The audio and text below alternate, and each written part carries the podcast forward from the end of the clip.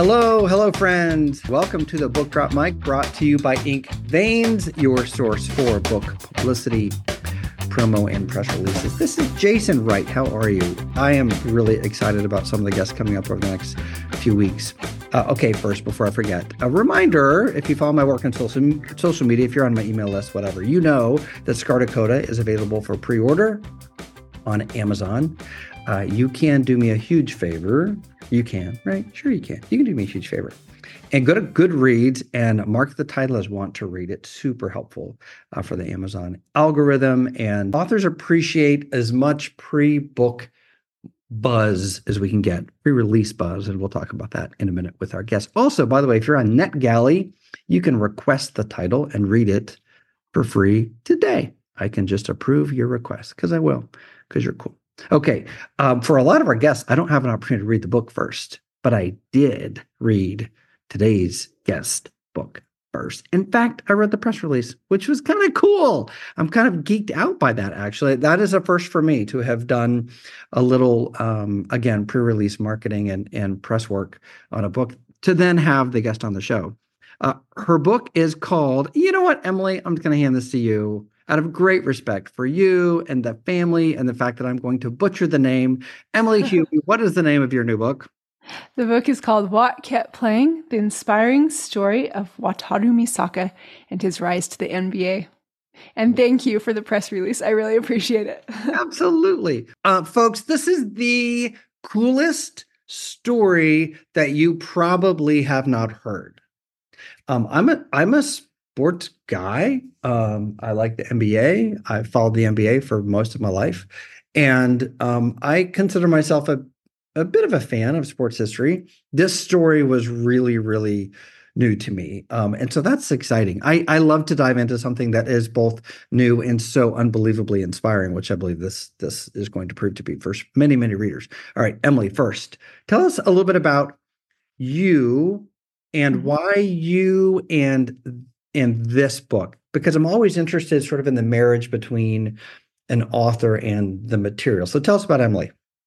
Um, so I am a Japanese American who lives in Utah. Um, and I would not call myself a sports, well, I would not call myself an athlete. Let's put it that way. but, um, but I uh, happened to know this man that this book's about, Wataru Misaka. He was my um, I well, I thought he was my uncle for years, but it turns out that um, as I got older, I found out that he's actually my uncle's brother. So he's my great aunt's husband's brother. And so not related by blood, no athletic blood in this body, but um, I I knew who he was, and he's just this incredibly wonderful man who was just always I just always kind of looked up to him as a person. Um, I did not know until I was an adult that he had actually been this amazing athlete who played in the NBA and all these things, broke all these barriers. I didn't know any of that. He never talked about it. He was incredibly humble. But, you know, when I got married, I remember my, well, even before that, someone else t- told me his story. And then when I got married, my husband's father was like, Oh, I know his story. You know, he had inspired all these people because he's this five foot seven Japanese American living during the time when Japanese Americans were put in these prison camps, you know, during World War II. And despite the fact that all that's going on, here he is like winning championships, becoming the first ever person of color to play in the NBA. So, kind of an inspiring person and someone I wanted my kids to know about. That's so I got involved. So I don't know if we said this, but this is an illustrated children's mm-hmm. book. I, um, but it's, mm-hmm. it's important to note, and I want to know why why you chose that path. You probably could have mined a full length bio. So why a children's book and how how did you get paired up with your illustrator? Well, so I write for children. I write for teens and children.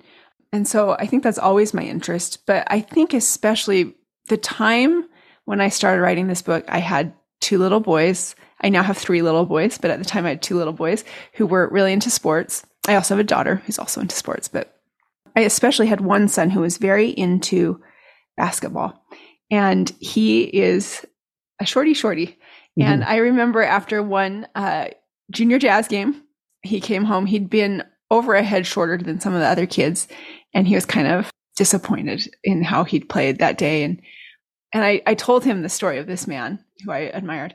And I saw how he reacted to it. And I thought, oh, this is a story lots of kids need. And that's, I think it's always in my mind because of his age at the time that that happened. It's always been a children's book in my mind. So, yeah, I think it could be an incredible novel too. I think his story, I mean, you could go outside of what happened in his basketball world as well. He's he's a hero in many in many ways to me. Yeah. Well, I, I was chatting with Becky Connolly. I don't know if you know Becky. She's um, mm-hmm. yeah, she's a writer, um, same publisher, I believe, as you, and she's uh, just a brilliant storyteller as well. And she was telling me about uh, her her upcoming book, Hidden Yellow Stars, and she, her belief, really deep belief, that the book shows her that she didn't really choose the story as much as it it kind of found her and asked her to to be written. And I sort of feel like you had to be the one then to write this, given your relationship with the family. I love that you thought that this guy was your uncle. That's that's my favorite part of the story. Oh, Yeah. At the time, you know, as a kid, I just knew that he was at these family dinners and he sat at the same table with all the other uncles and aunts and I didn't know. But yeah, now I do. and you know, my so my my takeaway from this story, um, both from you know having read the book and done a little bit of research for the for the press release that I wrote, is that you don't okay so spoiler alert he did not go on to win an nba championship or become league mvp five times in a row or win a scoring title none of that he had a relatively short pun unintended career with with new york right mm-hmm. but i think the message that is so powerful and that i would want my kids and, and anyone listening and, and considering the book for your family um, or your your uh, for yourself for that matter. The message I would want people to take away is that here's the thing I'm going to go for, the ceiling I'm going to break. And if that's all that happens, that's okay. That's the success. The success is that he is still, I think, number six or seventh shortest player ever to play in the NBA, Asian American. He breaks these barriers and and that's kind of it. He doesn't go on to have this long illustrious career.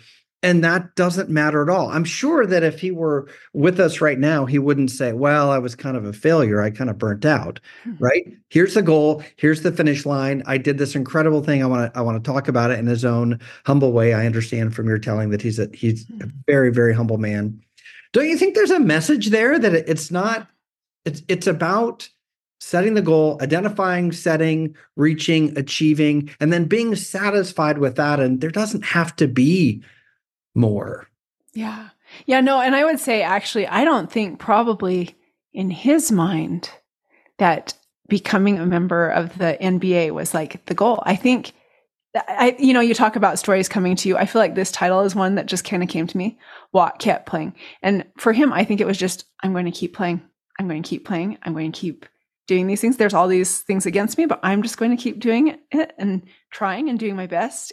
But he had to know he was making history, he, right? And naive to that.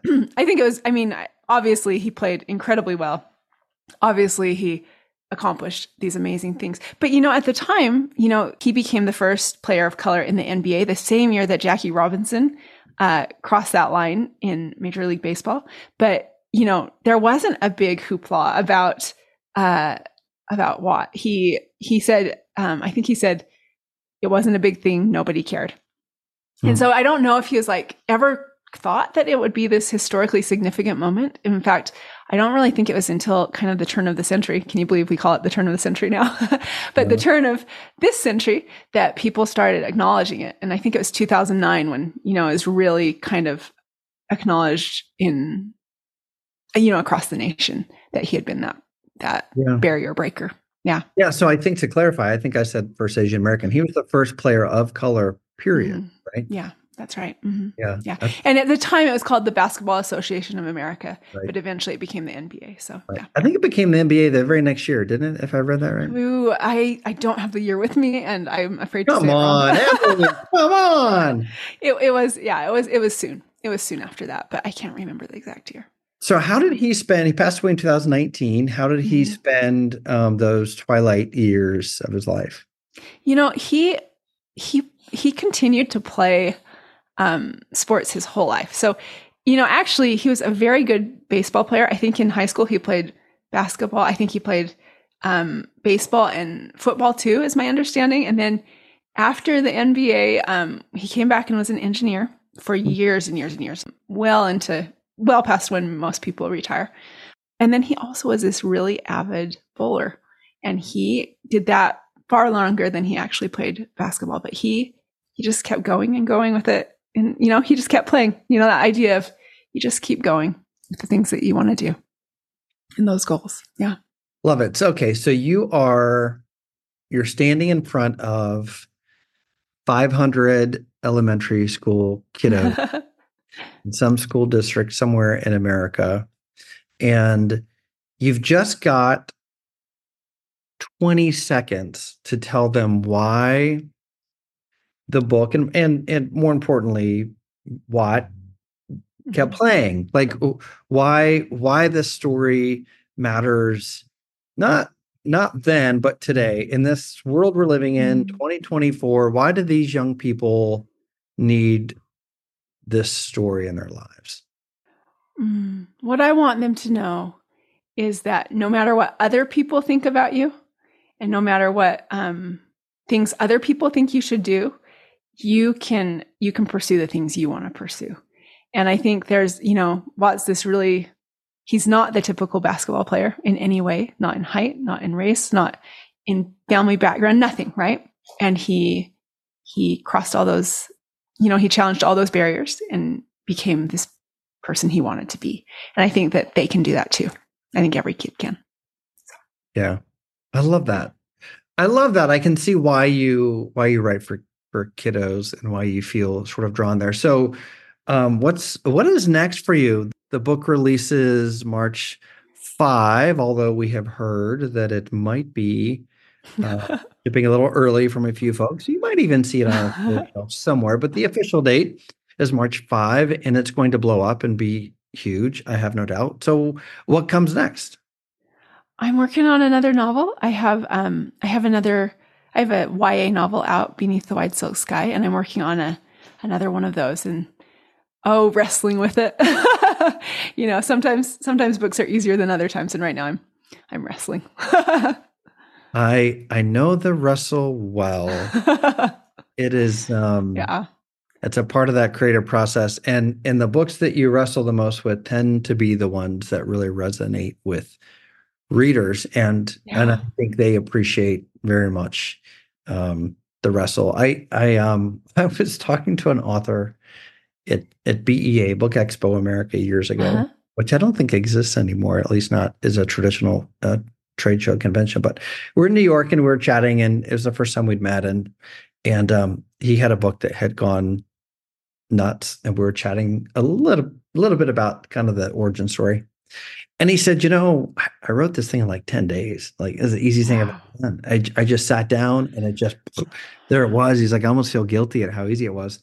And I said, maybe don't tell a lot of aspiring writers that story, or even readers for that matter, because they they love. I love knowing. You know, I I interviewed um, uh, Sam Wilkinson. Um, folks can catch that interview in a week or two, but he's been working on this book. It's it's phenomenal, and it's a 15 year mm. passion project for him. Yeah um, a nonfiction book on this balance between faith and science that I think people are really going to love. But 15 years of his life, blood, sweat, and tears into this nonfiction title, and and so I compare that to my friend at BEA a decade ago, saying, "Yeah, it just kind of fell out of me." And I actually had a friend um, who writes romance, mm-hmm. Who for a while we shared the same agent, and she went home on Friday from her day job and on the subway in New York City had an idea for a new romance novel. And she was already under contract for a different project. And she wrote that thing between Friday on the subway heading home and Monday morning and sent it back into her agent, our agent at the time, Monday morning is the doors were opening.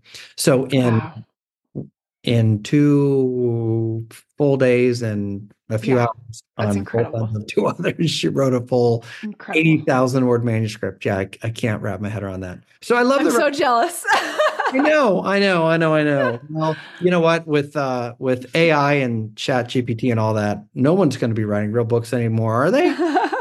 I don't know. I I got one of those um those word trackers on my computer. It tells you how many words you write. Mm-hmm. And I tend to be someone who writes and then I erase and write and erase. And it doesn't count if you erase it, right? Mm-hmm. And it told me that I was writing 28 words an hour. and I, I got rid of that app. I did not want to know anymore. oh, that's hilarious. I, I track I track my word count um as well by hour and it it can it can range, let me tell you. Yeah. Range. And I wish people could see the Zoom because you are you are a bright, hopeful, happy, joyful person in every sense. Oh, thank you. That's so nice of you. Oh, no, it's true. You. you look like the kind of person people want to be around because you make them feel like, you know what, it's all going to be okay. Well, I do believe that. I do believe, you know, and I think that's something that um, I really admire about Mr. Misaka too. He was the kind of person who made you just, you know, even looking back at some of the hard things that happened to him, he was always he was always had a positive outlook. So yeah. Well, that's a great place mm-hmm. to wrap. Well, may we all have such a positive outlook as Wat and Emily. Oh, by the way, we should shout out your illustrator real quick before we Oh go. yeah. I love Kay Kang. And she is um someone that I've never met. I um I sent her thank you one time, but that's all that's all. It's someone that the publisher just picked for me. But man, I'm so grateful for these illustrations that just oh, it's my first time with an illustrated book and it just brings it to another level and is better than anything you could have thought it would be. So yeah, it's it's a it's a unique style. I love it. It's very different, I think, than what most folks might be used to seeing, particularly in in um, the contemporary world. You go into Barnes and Noble and you look at the best-selling children's books, and this mm-hmm. is the most. This will be the most unique, I think, illustrated book that you see, um, even just in the cover. It's has this really cool old school. Um, I mean, it almost looks like it was drawn in 1947. Mm 48 hmm. It's it's it's lovely. So shout out to her for really, her work. I really appreciate it. Yeah, I'm really grateful. well, we are grateful to have had you on the show. What what a fun book. We will put links to you and your good work and this book and your other books, of course, in the show notes. Invite people to uh, to follow your work, to pick the book up. Thank you again, Emily. You're the Thank best. You. Let's Thank do this so with much. your next book, shall we? Yeah, I love that. Thank you so much.